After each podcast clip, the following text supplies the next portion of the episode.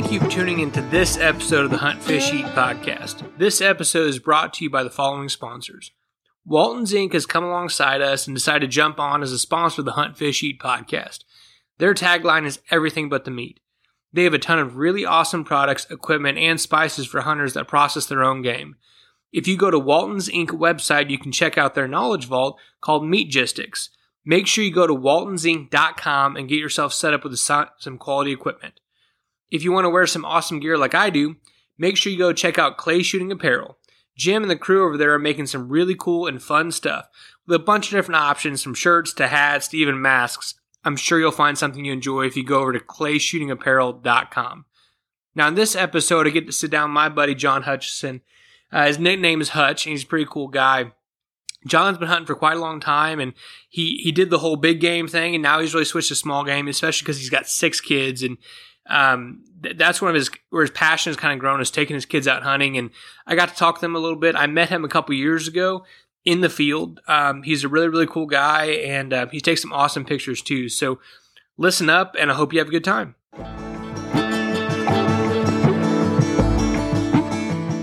Welcome to this episode of the Hunt, Fish, Eat podcast. I'm here with my buddy John Hutchison. How you doing, Hutch? I'm good. How are you? Doing pretty good, man. Doing pretty good. So uh, thanks for coming over on this Wednesday evening. It's a little chilly outside, um, but we were just talking. So you guys went to, did some duck hunting last week? Yeah, we went out to Cheyenne Bottoms. Uh, me and a couple buddies uh, did a little midweek hunt. Um, wasn't very many people out there, and so we were able to get out and find a good spot, and you know, had a lot of ducks come in. Yeah. Yeah, Cheyenne's real good for that, man. Um, I remember the first time I hunted there was a couple years ago with you guys, and uh, the first flights I saw in the morning were, were incredible, man. Mm-hmm. Just tons and tons and tons of ducks. So um, it was cool to be in the middle of that. Um, and also, you said you took your daughter out for youth season this past weekend? Yeah, we went out Saturday morning. Um, the cold front come through. We were hoping to push some ducks down, and so we got set up in one of the spots we usually go to um, at Hillsdale Lake, and Uh, the wind wasn't in our favors in our face. And so mm-hmm. we're like, well, we'll see how this turns out, but it wound up being a good morning, and she almost shot her limit. And so ducks worked the decoys. It was good. That's awesome, man. It's cool to get to see that. And like I said, she looked pretty happy with that, uh, that string around her neck. So. Yep. She, she was, she was excited. Well, that's good, man. Well, hey, let's start off here. Um, like I said, we, we met through Edgar. Yes. Mm-hmm. Hello. And I've, I've been meaning to get Edgar on here. He's just so stinking busy right now. Yeah. Um, but it'll happen here soon. And, um, but anyway, so we hunted at Cheyenne Bottoms, mm-hmm. um, out in about four hours west of Kansas City, and we killed some pheasants, killed some ducks, uh, killed some snipe, I think, on mm-hmm. that trip. Yep. Um, had a real good time, and, um, I thought you were a pretty cool guy. You could, took some cool pictures mm, on that you. trip. So yeah. And we've been kind of buddies ever since. And, um, yeah, that's how we met. So Hutch, let's kind of start at the beginning here about you. So you don't hunt for a living yet. So what, no. what do you do for a living? So uh, law enforcement in the Kansas City area. Okay. Got you, law enforcement. Um, and how long have you been hunting? Since I can remember, we um, we used to raise beagle dogs. We lived in the Boot Hill, Missouri, along the Mississippi River. So okay. my dad raised beagle dogs, and so we hunted, they called swamp rabbits down there. Mm-hmm. We hunted doves uh, down there as well, and then he pastored a church, and so he wound up getting moved to a church in northern Missouri. That's where we started deer hunting and turkey hunting. Mm-hmm. Um, and that was mainly all I did was big game and then squirrel, rabbit type stuff. Yeah. Um, then we moved to Kansas. Oh, it's been about eighteen years ago. Mm-hmm. And then a couple years after being in Kansas, I went on my first upland hunt and got hooked on that. Mm-hmm. And so started to pheasant and quail hunting. And then probably four years ago, went on my first duck hunt and got ruined and stopped deer hunting and strictly focused on waterfowl and yeah. quail, pheasant, turkey. Birds, basically. Yeah, I was gonna say I don't see you kill. I've never seen you kill a deer or a turkey or anything, but kill other birds. Yeah, I so uh, kill turkey. Now my main focus now is getting the kids out, getting them mm-hmm. turkey hunting. Uh, I make turkey calls, so it's fun to get out and you know shoot a turkey over something that I made. And um, like I said, I shot my shot a decent buck with a bow. It's probably been four or five years ago. And then okay. after that, I kind of hung it up and just focused on birds. Yeah. Uh, that's cool, man. Um, so like I mentioned uh, briefly at the beginning, so you, you like to take pictures, right? Mm-hmm. So what camera are you using right now? I've been through a bunch. I started with using D S L Rs. I went to mirrorless, um, but I just didn't like carrying the weight around. Mm-hmm. Yep. Because uh, when we go out, it's usually ten plus miles a day. And so it just gets heavy. Yeah. Um, with everything else you're carrying. So now I'm shooting just a little, uh, pocket Sony R X one hundred. Okay. It's a Mark two. So it's an older camera still, but does what I want it to do. Yeah. You know, it's small. I can fit it in the pocket and mm-hmm. has, you know, takes good quality images. So. Gotcha. So, um, so you're, you're currently running the kind of pocket, uh, that just point and shoot camera, right? Yeah. Point and shoot. Gotcha. And so, um, if, if, there's a guy listening to this that's a new photographer or new to outdoor photography. What are a couple tips you'd give that guy? Two or three tips, or gal? It just kind of depends on what they're looking for. You mm-hmm. know, if you're you're wanting to do more that out of focus background portrait style photography, then you know you need to get into a nice D S L R or mirrorless camera, which mm-hmm. you get pretty cheap these days. For me, it's more just scenery. You know, yep. you know, when we go on our hunts, to me, that's a lot of the fun of the hunt is just. The scenery you're in, you know, I love hunting the Flint Hills. I love watching the sunrise over or sunset over the Flint Hills. And mm-hmm. so, uh, for me, it's none, you know, not real portraiture style. It's just kind of landscape and just yeah. whatever we come across in the field, just taking pictures. Gotcha. That's, that's the good. Buddies hunting, you know, taking pictures, you know, seeing them walking with the dog mm-hmm. or. Yeah, I've seen you a couple times where you're not carrying a gun, you're carrying a camera, mm-hmm. you know, instead. And so I, I know that's probably another passion. You're just capturing the moments, capturing the, the landscape. So that's cool. And, um, you know, I'm glad you mentioned the Flint Hills and Western Kansas. You know, a lot of guys from around the country think Kansas is flat as a mm-hmm. pancake, and it is pretty flat, but, um, I'm like you, Hutch. I, I, I like the beauty, you know, the rolling hills and, mm-hmm. uh, the kind of coulees and the, you know, culverts and stuff. I, I think it's starkly beautiful. Yeah. yeah. You get into Flint Hills, especially, you know, when everything's turned brown for fall, you know, you, yep. you got your brown grass and you got your, you know, um, the red flowers that are blooming and, you know, mm-hmm. just so many colors that pop out. And so it's just pretty. And then, yep. Yeah. And it, yeah, I agree with you, man. Especially sunset and sunrise, mm-hmm. just that, that golden, that golden hour, man, it makes it, makes it absolutely beautiful. So, um, so you kind of mentioned you kind of shifted away from big game hunting mm-hmm. a little bit and kind of shifted more into small game hunting. Mm-hmm. So what's, uh, why, why'd you kind of do that? What was the, what was the reason for the shift? Uh, a lot of just the camaraderie with the guys you hunt with, you mm-hmm. know, growing up, you know, when you had buddies you deer hunted with, you know, deer camp, that was fun, you mm-hmm. know, and then the older you get, it becomes more work. You yep. know, it's like if I shoot a deer now, I'm by myself having to yeah. cape it out and carry it out. But then I think it's just hunt with the guys, man, being mm-hmm. just goofing around out in the field and just having a good time. And then when I got a dog, it just changed everything, you know? Yeah. Being chasing your dog around in the field, you know? Mm-hmm. Yeah. I, I, so this is my wife's first season hunting. Mm-hmm. And, um, you know, I've wanted to hunt a dog, and we do have one, but he, he got a little gun shy and I haven't had a ton of time to work with him. Mm-hmm. So, um, and we hunted over a dog a couple weeks ago, and, and afterwards she said, now I understand why you want a dog. Mm-hmm. You know, it's, it's a different experience being able to hunt over that and watch them flush birds or point birds. And, and that's, uh, man, that's a lot of fun. So, um, what's your favorite small game animal to pursue on a regular basis? Or is it kind of just all of it depends what the season is? Yeah, I really like prairie chicken. Okay. I uh, shot my first one this year. Um, like I said, I love the Flint Hills. So walking, it's just, they're a hard bird to hunt. You know, mm-hmm. they don't hold yep. still very good. And just the challenge of hunting them, you yeah. know. And other than that, you know, I like hunting pheasant, but quail is probably my favorite. Mm-hmm. Um, just because you flush them, you see them land, you go after them. You yep. know, it ain't like a pheasant where you're going to, you see him land, you know, six hundred yards away, and mm-hmm. just that continual pursuit of a quail is, it's fun. Yeah. Yeah. You get to hunt them down. And, and I like it how, um, quail kind of explode. Mm-hmm. And, um, when you get up on that covey, and that's, uh, that's exhilarating, gets your heart going. So yeah. I'd definitely be with you there. So you mentioned prairie chicken. So not a lot of guys hunt prairie chickens on a regular basis. Um, but I know I've hunted with Edgar, you know, chasing prairie chickens, and, and that's a lot of what you do is chasing prairie chickens. So, Um, well, what's your strategy on that, or what do you like to do with prairie chickens? I think a lot of it is, you know, we just, a lot of the uh, hilltops, mm-hmm. you know, just walking there, and, you know, and you do some scouting and come across some scat or feathers. Um, and it's a lot of just putting boots to the ground and walking, mm-hmm. you know, find the habitat they like and just walk. And if you got dogs, it helps, but I know with Edgar, he's killed several and he, without a dog. Yeah. Just knowing, you know, where to go and just doing a lot of reading up on, you know, the habitat prairie chickens like, and just mm-hmm. a lot of it's just putting boots to the ground. We've covered a lot of miles and not seen a thing, mm-hmm. you know, just out scouting and walking around, but then you come across them and you mark it on your map. And Yeah, and that's and we'll kind of get into that a little bit later. Um, but but I've noticed that you and Edgar, you guys do a lot of scouting. Mm-hmm. You know, and you have a lot of stuff marked out, and um, especially with like Onyx and some of the newer apps, mm-hmm. it's a lot easier to do that. Um, so we'll kind of we'll kind of get to that later. But um, I want to kind of dive in here too. So, like you mentioned, you took your daughter hunting mm-hmm. this past weekend, and I've noticed you, you've taken your kids out quite a bit. Um, how, how many kids do you have, Judge? We have six. Six kids. Okay, so you got a lot of opportunity there as yeah. they get older. Um, so. You know, I, my, you met my son. He's, he'll be three in November, and I got a daughter as well, and I'm younger than him. And, you know, one thing my wife and I are talking about is how do you, how do you instill hunting in your kids? You know, how do you, how do you get it where when they're fifteen, sixteen that they want to chase, you know, just like you do. So what, um, what's your thoughts on that?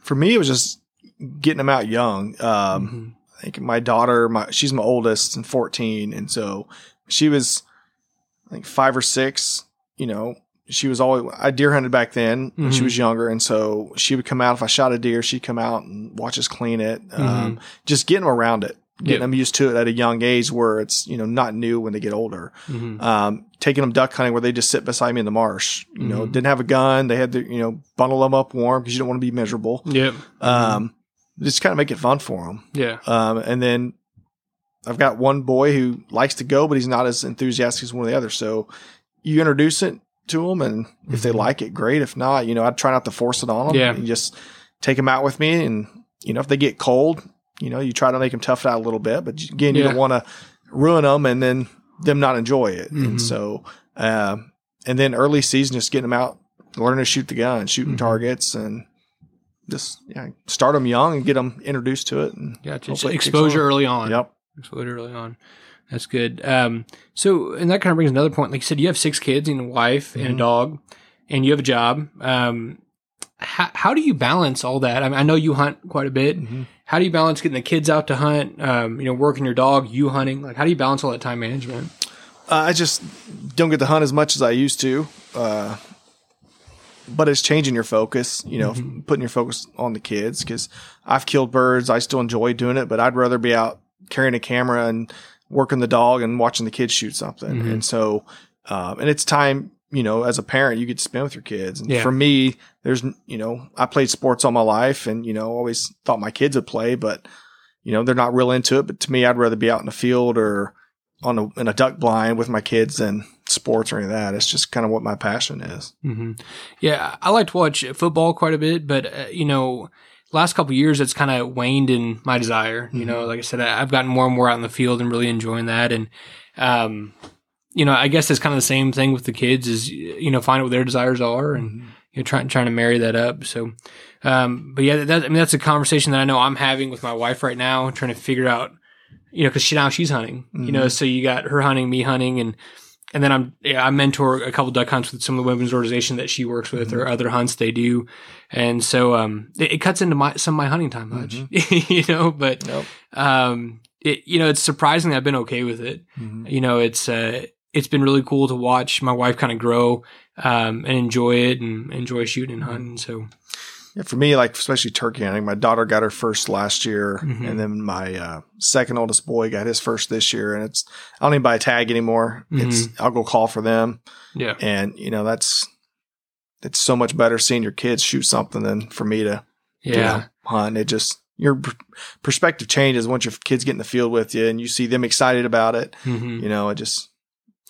Yeah. It's, uh, so, I, I talked with uh, Brittany Wallman and Mike Christensen of uh, Pass On Outdoor Mentors out in Wichita, and um, you know, they do a lot of mentored hunts. I mean, just a lot of time time spent in the woods with kids, mentoring and hunting. And we were talking about, you know, I've been in that position, you know, with my my bow drawn back, waiting for, you know, him to stand a little bit, you know, so he's not corduroying and get that perfect shot. Mm-hmm. You know, my my heart's just thumping, you know, mm-hmm. or um, same thing with a rifle. And it's, I've also been in a situation with somebody else when they're in that moment, and it's, I'm almost more nervous being in the mentor role than when I'm when I'm one with the the gun or the bow in my hand, man. I, I don't know. Have you felt that some? Oh yeah, like this past season, you know, turkey hunting. I'm calling, and we had, you know, hen come within five yards of us from the mm-hmm. blind, you know, and seeing my son get real excited, and then have the big tom coming across the field, and then, you know, we had three jakes come up ten yards right in front of us, and just see mm-hmm. him get excited, you know, and when he wound up, you know, shoot it, and just, I think I was more excited than he was, you know, as like a father seeing your, you know. you know, boys shoot the turkey. And so, yeah, it is. It's, it's to me, it's more exciting. Yeah. You know, like this week with my daughter, you know, we're having ducks decoy right in and, mm-hmm. you know, seeing her knock ducks down and, you know, the excitement on her face. It just, yeah. To me, it's priceless. You know, I'd, mm-hmm. I'd give up a gun any day to see the kids be out there shooting. Yeah. No, that's absolutely right. You know, it's, it's a different level of fulfillment that I didn't know was there, mm-hmm. you know. Um, but and, uh, that's cool, man. So, uh, kind of diving into public land hunting. Like I said, you know, you and Edgar hunt public land quite a bit. Um, I know last year on opening day of pheasant season, you and I went out and stomped around Melbourne Lake a little mm-hmm. bit. Um, and, and like I said, that first time I hunted with you guys, I think you had a, you had the walk-in hunting map, the Kansas mm-hmm. Weehaw map, and you just had points and marks all over that thing. And you said kind of every year you add to it and move it on to the next thing. Um, So what's, what's your strategy on, on scouting public land, hunting public land? Um, what, what's your idea behind it? How do you kind of do that? A lot of it's just finding spots and driving mm-hmm. and see what it looks like. And unfortunately, you know, now with Onyx, you can kind of get an idea of mm-hmm. what the land's going to look like, uh, but you still really don't know what crops are planted or if there is planting. Yep. Um, and so a lot of it's just putting miles on, mm-hmm. driving by it, and if it looks good, put boots to the ground. You know, you never know unless you get out there and hunt it. Yep. Uh, we've spent a lot of you know, time out there where all this place looks, you know, you drive around a lot. And to me, it's like, hey, let's just get out and hunt. Mm-hmm. Yep. We might not get anything. We might, you know, and so you never know until you get out there and start walking. And mm-hmm. it's just a lot of that. And then if we kick something out, especially with Onyx is nice now, you mark it, put what you got out of there. And, you know, we hit that again the next year. But again, it was like, well, let's look for more, you know, more mm-hmm. ground. Yep. It's just a lot, you know, putting the work in. Yeah. You know, that's the thing with public land.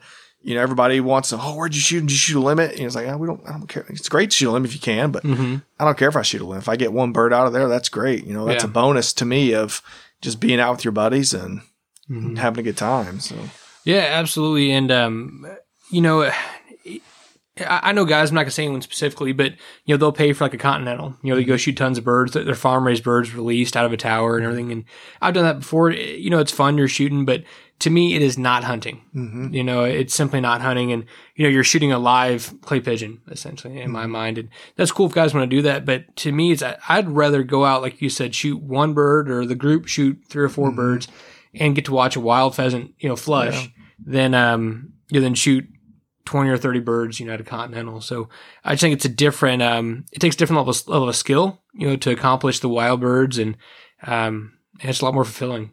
You know? Yeah, it's... Especially when, you know, you get a bird dog in there and that, you know, you watch your dog work and then you learn to read them. Mm-hmm.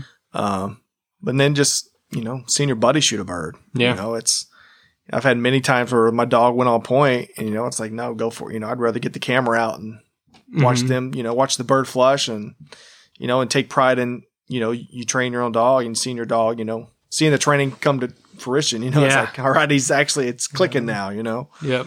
So yeah, it all kind of comes together and, uh, you know, in that moment and, um, it, man, it's, you know, training bird dogs is, uh, you know, it's eighty percent natural talent. You're trying to get twenty, the other twenty percent mm-hmm. is you, you're trying to tell them do when you want to do it. Yep. Now, did you, uh, know what kind of dog do you have? So right now I have a uh, French Brittany. Okay. And so I had a German wire hair pointer for four years and then we had to make the tough decision of getting rid of him with, mm-hmm. he got, uh, in his, getting to adulthood and got very aggressive and mm-hmm. started, uh, you know, bit one of my kids and then uh, lunged at my mother-in-law. It just that's not a good that's not a good situation. No, and so we had you know we tried different things. As he was a great dog, hunting dog, mm-hmm. um, yeah. but we had to make that tough decision to find him a new home. And you know, luckily found a guy out in Colorado who you know was a good big bird hunter and mm-hmm. that took him in. And so you know, good. He's giving me good feedback with him of how he's doing. So it's you know. It's a tough decision, man. Yeah. It's, you know, you put a lot of years and time in that dog and, you know, get him to hunt the way you want him to hunt. And, mm-hmm. but unfortunately that there was always those decisions that have to be made sometimes. And yep. It's that eighty percent like natural talent, you know, yeah, natural ability. It's, yeah, sometimes you can't change that. Yep. So, so now I've got a little four month old French Brittany that looking forward to gotcha. Working with him and getting him out there. What's so. His name? Todd. Todd. Yep. Uh, it's, it's a good dog name. So when do you think you're going to get him out on some birds, man? Um, he was a little young at four months. But. Yeah, I'll put him on a lead line uh, when season opens up mm-hmm. and just let him run, have fun. Just gotcha. Biggest thing now, just make him my buddy and just let him have fun. Mm-hmm. You know, and if he gets lucky and gets on a scent, you know, we do some work with, you know, prairie chicken wing and quail wing just to let him have fun. And then, mm-hmm. of course, he'll point him on a string, which they see, you know, trying to get away from point sight, but Then I'll hide the wing in some grass and then take him, let him find it. And, you know, watching him work and always point it and find it. So it's good to see him start clicking and, mm-hmm. you know. Well, awesome, man. That, that's a lot of fun. So uh, kind of going back to scouting, do you do a lot of preseason scouting? Not a whole lot. If, you know, if we've got a lot of places marked, that's kind of where we start. Mm-hmm. And then we kind of go from there. We'll hit some of the fields that we know uh, that we've gotten birds out of, mm-hmm. and then just start driving and seeing other spots. Mm-hmm. So, yeah, because I think when we hunted down in Cheyenne, you know, like you, just like you said, we hit some spots that we knew, and then, you know, we went to a bunch of different fields around, mm-hmm. you know, and kind of popped around. So you, you kind of referred to that armed scouting situation where you're in hunting season, mm-hmm. seeing what's there. And so how much, um, you know, if you see birds in one field one year, how likely are you seeing them there again the next year? I mean, I know there's a lot of factors that go into that, but. Yeah, and de- like a lot of it depends if it's a crop. Like we've had some where we had standing milo and we know the next year is probably not going to be milo. Mm-hmm. Um But they, there's been a piece catty corner that's now got crops. And so we know, okay, they were there. Now we've got, you know, a little C R P and we got some standing milo. We're going to hit that, you know. Mm-hmm. So it's kind of depends if it's crop, if it's just C R P type grass. And it's usually, if we've got them one year, then we've usually kicked them out the next year. Gotcha. Or, or nearby, yep. you know, in an adjacent field. So no, that's good to know. I mean, that's, that's definitely a reason to get like Onyx or grab mm-hmm. a Weehaw map and mark that stuff because you can go back to it. Yep. You know, it's, it's definitely a good situation to be in. So, um, so what is, let's kind of go here. What's your favorite thing to hunt? If you just pick one species to hunt or, or one thing to hunt, what would that be? Hmm. Probably quail. Quail. Yeah. Uh, th- that's, that's what does it for you. Yeah. We got a chance to hunt in Arizona uh, in February. Mm-hmm. So we hunted uh, Gamble's quail and Mearns quail. And so, okay. That kind of moved up down there, hunting the mountains, and yep. you know, it, it was a lot of fun. Just gotcha. That, and that was all public land too out there. Yes. Okay. Mm-hmm. So uh, now is that the first year you did that, or have you guys done that before? That's the first time we've done that. Okay.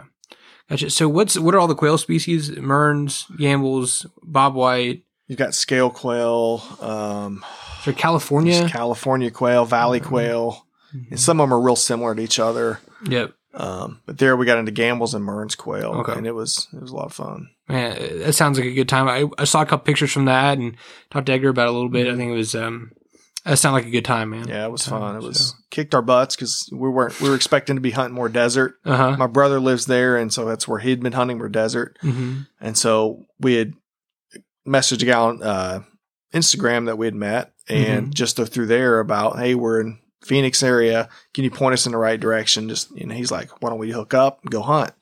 So, you know, he took us in and showed us some places and got us in the mountains, and we climbed mountains and down mountains. It was, it was fun.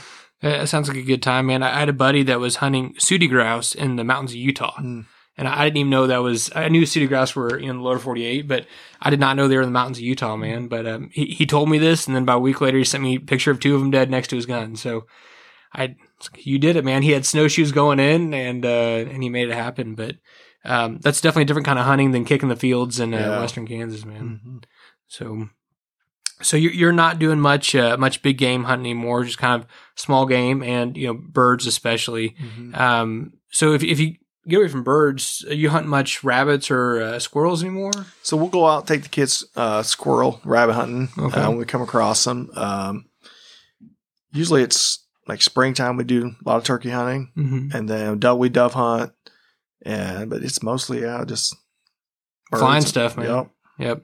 It kind of when it when I when it bit me, it bit me. And I mm-hmm. said I'd sold my bow, like I was a big deer, and I sold everything, big game. It's like, really, yeah, okay, you're you're committed then. Yeah, I bought duck decoy. I was mm-hmm. I was hooked. Gotcha, man. I I like it all for different reasons, mm-hmm. you know, and yeah, I've talked about this before, but it's if I had to.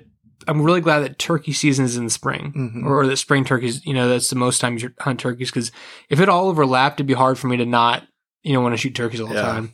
That's, uh, that's one of my favorite things. And, um, I'm really excited to get my wife in the woods this spring. And I kind of talk about one of my favorite aspects of turkey hunting is just listening to the woods kind of wake up, mm-hmm. you know, and then feeling them gobble and drum. And, oh, yeah. um, man, it's awesome. I had a guy I took out last year. It's his first turkey hunt. And we were sitting there and I called a little bit, had turkey gobble. I mean, it was real far off. And he, about five, ten minutes later, he gobbled again. And he cut the distance about two hundred yards. And so I'm like, this bird's coming in. Mm-hmm.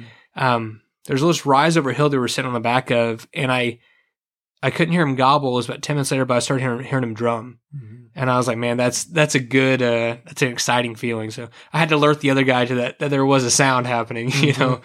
Um, yeah, but, turkey hens, that's one of my, it's up there with one of my favorites too. Mm-hmm. Like you said, it there's something about that gobble in the middle of the woods and just, yep. you know, and getting them, calling to them, having them call back and getting them to come in. And, yep. you know, that's what got me to start making turkey calls. Like you said, just listening to the sounds, you know, mm-hmm. having hens come out, listen to how they sound. And so it's like, you know, trying to mimic that. Yeah. So, and it, it's been cool. Well, and it's the same thing with, uh, with when you're calling any animal, mm-hmm. you know, whether ducks, you know, geese, turkeys, um, even if you're, if you're thinking about rattling deer, grunting deer, um, I picked up a lot this, this fall. There's been this flock of turkeys, turkeys that keeps coming around my blind that I've been sitting in. So I'm just listening to them, seeing mm-hmm. what they're doing. And it's, uh, I think I picked up a lot from them, these six or seven hens that keep coming by. And, mm-hmm. um, that, that's been a real education for me, but, uh, that's, that's pretty cool. Well, hey, um, right before we started recording, we were talking about some coot. Mm-hmm. So, um, you guys, you eat coot yes. on occasion? Okay. Yep. Um, I think I told you, I, I'll put the link to the article in, in the notes, but I think it was like, I'm, I'm an ashamed coot hunter or something like that. But so you're saying, and, and let's kind of preface here. A lot of people think coot aren't good to eat, you know, in the state of Kansas, you have fifteen coot limit. So, mm-hmm. um, one of my plans this year is to get one or five and, and try to cook them, see what happens. So you've done that already. Yes. So, so we cooked some up, you know, a couple of days ago. Okay. And, and, and you're still alive. So, yep. so, so the kids eat them. They like them. Uh, it's, you know, if you've eaten a diver duck, then that's what a coot tastes like. Same, same thing. But how, how big are they? Closer to teal or? No, a little bigger than teal. Okay. And so, you know, you, I just breast them out. And so, mm-hmm. you know, they're, Oh, they're in between a you know a big duck and a teal. Gotcha. That's as far as the size of the like breast meat and stuff, and it's cook like any other duck, man. You cook it medium, medium rare. Mm-hmm. You know, yeah. And you're good to go. Well, awesome. Well, maybe I can join the ranks here shortly. So uh, when when that opens up, but uh, I'm looking forward to it. But you do like to cook a little bit, don't you? Yeah, I do a lot of cooking. Okay. So do you guys? Do you guys eat primarily wild game, or is that a big chunk of what you guys eat? We eat a lot of it, depending on the you know. season. Um, I, I take the kids deer hunting. I don't buy a deer tag anymore. I mm-hmm. want to see them get it. Um, cause we like deer meat. We grew up eating that. Um, you know, if we hunt it, we eat it, you mm-hmm. know, one of those, it's just like fishing. We do a lot of fishing. If we, you know, yep. we, you know, we catch or kill it, we're going to eat it. Mm-hmm. Um, so yeah, we eat a lot of wild game. Kids love it. Um, my wife's kind of still iffy on some of it, but yeah, yeah, it's good. Man, you know, one of my passions especially, or one of the things that irks me the most is when guys say a certain wild game doesn't taste good, mm-hmm. you know, or, you know, deer's gamey, you know, or something like that. And um, I know a lot of guys that are cooking it for their family and for their wives, and they're eating it just fine. And mm-hmm. so um, I love to hear that you're you're doing that, you know. It's lear- it's all learn about how to cook it, you know, especially yeah. with birds. You know, if it's a dark meat, you're going to cook it medium, medium rare. You're going to treat it like a steak. If mm-hmm. it's a wider meat, then you're going to cook it. You know, more well like a chicken, you know. Yeah. We got told that sage grouse were nasty. You don't eat them. We went out to Wyoming a couple years ago, killed sage grouse, and mm-hmm. you know, we grilled them up that night, and yeah, it tasted good. You know, yeah. It's, I got the same thing. The first sharp tail grouse I killed, mm-hmm. I was we were pheasant hunting out on the western side of South Dakota, and um, these birds kept getting up, and one of the guys kept yelling hens. And the guide sitting next to me goes, "Those aren't hens. Those are sage grouse or sharp sharp tails." And I hadn't shot one yet, and so I was like, man, I want to kill one of those, mm-hmm. you know, and uh, meanwhile, my other buddies, we shot one, and um, I kind of got the same speech. Oh, they're not any good. You know, you want to grind them up or something. And, you know, I breasted them out, took legs out, and I, they were really good. Mm-hmm. Yeah. I like, like you said, it's just another white meat, but yep. um, that's cool. So, so you do a little bit of fishing. Yep. But what do you get? So you're year-round sportsman, mm-hmm. you know, you guys spending time out, outdoors. Um, now it's kind of the same thing with their kids taking, do they like to fish quite a bit? Yeah, they love fishing. So I'll get them out in the canoe or kayak, and, you know, we hit a lot of the lakes around, and, you know, we go crappie fishing, catfishing, bass, mm-hmm. whatever we get to bite. And, you know, yeah. just kind of like hunting, man. Yep. It's what, what's available that you're going to mm-hmm. catch. That's pretty cool. So what, um, what primarily kind of tackle are you guys fishing with? Do you do any limb lining or jugging? No, for cats, like or? Uh, here lately I've been doing mostly fly fishing. Okay. And so, uh, kind of really focused on that. Mm-hmm. Um, uh, just bass fishing with a fly rod, crappie fishing. Went out, caught a couple limits of crappie on a fly rod. Mm-hmm. Um, just something to do. I've grown up fishing. And so I got into fly fishing probably three years ago and kind of same thing, got hooked on it, just something different to try. Yeah. Yep. Um, we'll target drum, carp. You know, people are like, oh, there's a nasty fish. I won't eat it. I haven't eaten a carp, but drum, you know, I'll eat a drum. Mm-hmm. Yeah. It's a big sheep's head. That's yep. what it is. Mm-hmm. Um, but, you know, you hang one of those on a six-weight fly rod and, you know, it's a, That's a heck fight, of a fight. Yeah. yeah. Yeah, I have a friend, Tyler Dykes. He's a Show Me Fly guy, and uh, he has a little YouTube channel and stuff. But he uh, he's been catching striper on a mm. fly rod, and he said, you know, now he catches a lot of trout too. He's a big fly fisherman, but he said if he could figure out a way to catch striper year round, that's about all he would chase, man.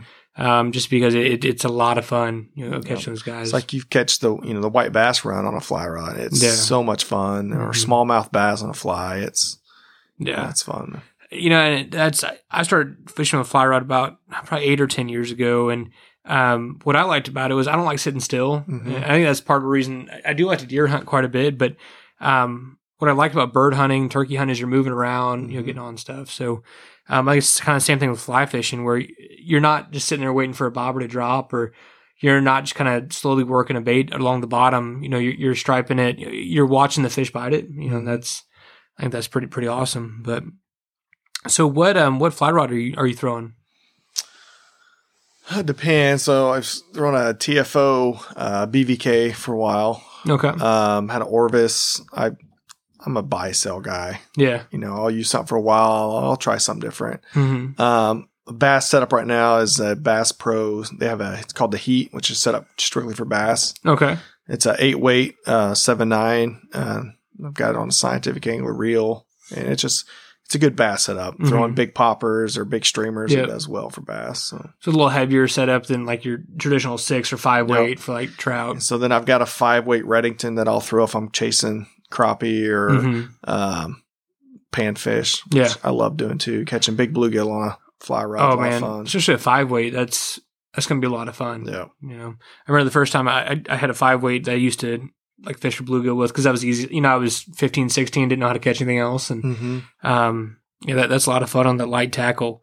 That's awesome. So you said you're a buy sell kind of guy. Now what's, what's your favorite gun right now? I like the old classics. I've got a fifties Ithaca model thirty-seven featherweight twenty gauge. And that's okay. kind of my go-to for birds. Gotcha. Um, and if I'm duck hunting, and I'll take my eight seventy mm-hmm. just because it always goes bang. And I've had semi-autos in the past that I've just, man, get in the marsh and all of a sudden cl- goes bang, then click. Won't yep. cycle a shell, or gets a little bit dirty and won't want to cycle. Um, so I've been through a lot of shotguns. It's kind of, but that, that Ithaca is my favorite. That's something I hold on. It was given to me by a family member, and I had mm-hmm. it redone. That's kind of my, okay. It's light. It carried all day and not know you have it on. Mm-hmm. And, you know, I've had Ruger Red Labels that I liked. I had a Benelli Montefeltro that I really like too. It's just, mm-hmm. you know, yeah, it kind of goes back to what you're used to shooting, what fits you well. Yeah. And, yeah, and, and I'm a fan of a light gun, especially when you're hunting. Mm-hmm. Um, you know, I tell guys you're going to carry that gun a lot more than you're going to shoot it. So, yep. especially for how much walking you and Edgar do, man, it's um, having a five, five and a half pound gun's a lot nicer than an oh, eight, yeah. nine pound gun. So I, I'm with you there, man. So what's um, if you're chasing upland birds, or you know, you make it in some quail, what's your favorite gauge to shoot? twenty. twenty gauge out of Ithaca. Now, I had a twenty-eight. I really liked it. Mm-hmm. Um, shot it for quail, which is, I mean, it's a perfect quail gun. Yep. Um, I just got tired of trying to find ammo. Yeah, man. And mm-hmm. I just, I'll stick to a twenty gauge now. It's I got a buddy who reloads for me, and he does some really nice reloads for okay. pheasant and quail that, mm-hmm. you know, now that improved cylinder barrel. I mean, I've knocked several pheasants down with it, quail. Mm-hmm. Um, so, yeah.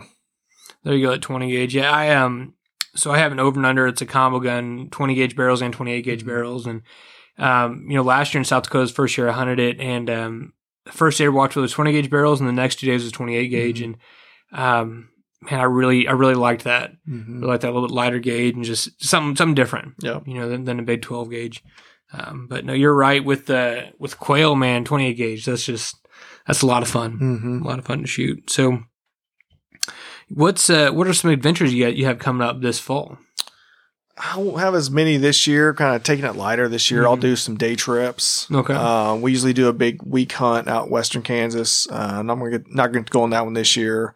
Uh, might go back to Arizona. My mm-hmm. brother wants me to come back. We'll do another hunt down there. So that's a possibility late season. Mm-hmm. Um, a lot of it's going to be shorter day trips. Yeah, a lot around Kansas City area. Kind of yeah, we've got around. some places on the Flint Hills marked that mm-hmm. we've gotten uh, up to four or five coveys of quail off these big oh, walk-in okay. pieces mm-hmm. and prairie chicken. So once prairie, late prairie chicken season opens up, I'll do a lot more of that, uh, quail prairie chicken hunting. And then we'll do some trips out west for pheasant here and there. But, mm-hmm. you know, it'd be, you know, with a younger dog, I kind of lost, you know, when I had to get rid of my dog, kind of got a little depressed. Yeah. Because getting rid of your dog. But so now I'd be working the pup and, you know, get him on some shorter hunts, not to, you know, wear him down too quick. Mm-hmm. And so, yeah, yeah. We'll, we'll, we'll get several hunts in, just more of the, you know, shorter day hunts, yeah. I think. Well, and I, you know, I think that's, um, I want to encourage people with that, because I used to be in the mindset, man, if I can't go out for the time I want to go out, there's not, you know, there's no point. But, um, you know, especially with, you know, I got two little kids and a wife and a lot of things going on. And so it's, it's starting more and more, hey, if I can just go out for four hours, you yeah. know, I'd much rather be in the field walking for four hours than not. Especially know? in the Kansas City area, you know, people think you've got to go four or five hours west to get into birds. Mm-hmm. You know, and then like we talked earlier, it's, you know, put your boots to the ground and walk, you know, mm-hmm. you know, you go an hour west, stop by the peak in the Flint Hills, and we get into quail and prairie chicken, yep. you know, all on walking land. You know, you go northeast Kansas, you know, an hour and a half, two hours, you're getting into quail and pheasants up there. Yep. It's just, you know, now you might not go shoot a limit. If you're a limit guy, then yeah, it's probably not going to be for you. But yep. if you enjoy the walk, the hunt, and being around buddies, it's just getting out and shooting a bird or two and. You know, yeah. that's what, that's what me and, you know, like me and Edgar do a lot of hunting together. And so that's, that's kind of our thing. It's like, you know, we don't, we go shoot one or two birds. That's a bonus. You know, mm-hmm. it's just getting out, exploring the land. And yeah. And so if you put, you put the work in, you can find birds close by where you can go do a half day hunt and, you know, bring birds home. Mm-hmm. Yeah. That's a really good point. And I talked to Ian Burrow, um, mm-hmm. a couple months ago, and, you know, he talked about that season where he tried to pursue everything in the state of Kansas. And, you know, he said one thing that was cool for him is the, the amount of stuff he learned, you know, just by doing research and going putting boots on the ground and the stuff you see. So, you know, and I, I encourage people to do that. Like you said, we can say, hey, you got to go way west, or there are only pheasants in South Dakota, you know, mm-hmm. and I love South Dakota, but um, you don't know unless you go do it and look. And, um, you know, if you are a limit guy, man, you know, pheasants in Kansas is four a day. Mm-hmm. So, um, there's a lot of places you can go where you'll kill two or three or maybe four, mm-hmm. you know, but you won't know unless you, um, get out there and try. Yeah, we get told all the time from people, oh, you're not going to kill very many pheasants in Kansas on the walk-in land, you do private ground. And mm-hmm. we hit walk-in land last year. We hit, I think it was two or three fields one morning. In each field, we kicked out thirty, forty pheasants. And all on walk-in land, it, you know, a lot of it just people pass it by. They, yep. You know, it's, but we're like, hey, let's get out and walk. You never know. Mm-hmm. Um, you know, we got some days where it was, you know, we had, I think it was one day last year, almost twenty below wind chills. Mm-hmm. And we come across some out-of-state hunters that were parked at a field that we wanted to hunt. So we stopped talking to them. I was like, mm-hmm. how are you guys hunting? And they're like, you guys are going to hunt in this wind? We're not hunting. They're from Tennessee, and they, they were not going to hunt in that yeah. cold weather. And we're like, no, nah, man, we come out here to hunt. You know, it was cold. Mm-hmm. You yeah. know, and our faces, you know, wind beat and everything. But we, I think we got three pheasants and a few quail on that field. And so it's – and you go out there to do it. It's, it's yeah. time to go. You know, a great way to warm up, too, is walking, man. Yep. You know, um, I had a buddy I took up to South Dakota last year. It was his first time. He's from Alabama. And um, he shows up in the sick of waders and, you know, fifteen or sixteen layers. And I'm like, man, you're going to sweat to death. Mm-hmm. You know, and about three, a quarter mile into the field, he was taking all that stuff off. You oh, know, yeah. it's uh, you'll warm up quite a bit walking around. So, but, well, Hutch, man, thanks for, for coming and sitting down with me. And no problem. Um, I'm glad we could chat a little bit about hunting. And um, hopefully I'll see you in Phil this fall. Absolutely. Awesome. Thank you, man. I hope you enjoyed this episode with my buddy Hutch. Um, he's a cool dude, and um, we had a good time talking. And hopefully I'll get out and shoot some coot this year so I can cook them up, and I'll let you guys know how those taste. Now, if you enjoyed this episode, it'd really help me out if you share it with your families and friends. And, and I say that every episode, but I really do mean it. If you like it or if you're enjoying the content, it, it would help me out so much if you could tell people about it, or just tell one or two people. If If you learned something in the episode, just tell one person. That helped me out a lot. Um, if you are listening on Apple Podcasts, could you please go and leave a review? When you do that, it helps this podcast come up in more searches and reach more people. Please also go and like us on Facebook, Instagram, and subscribe to this podcast wherever you listen to it so you don't ever miss an episode. If you want to help support the Hunt Fish Eat podcast and have an opportunity to do some awesome stuff with me, please go check out our Patreon page and feel free to jump on the level of support you feel comfortable with. Now I want you to listen to this next part. Coming soon, there are going to be some exclusive opportunities that are only open to my Patreon patrons, so make sure you go check out my Patreon page and join in on the fun. Go to our website at w w w dot hunt dash fish dash eat dot com. Our Patreon is patreon.com slash huntfisheat. Our Facebook is Hunt Fish Eat Outdoors. Our Instagram is Hunt Fish Eat. And make sure you go check out Walton's at waltons inc dot com. Thank you and catch you on the next episode.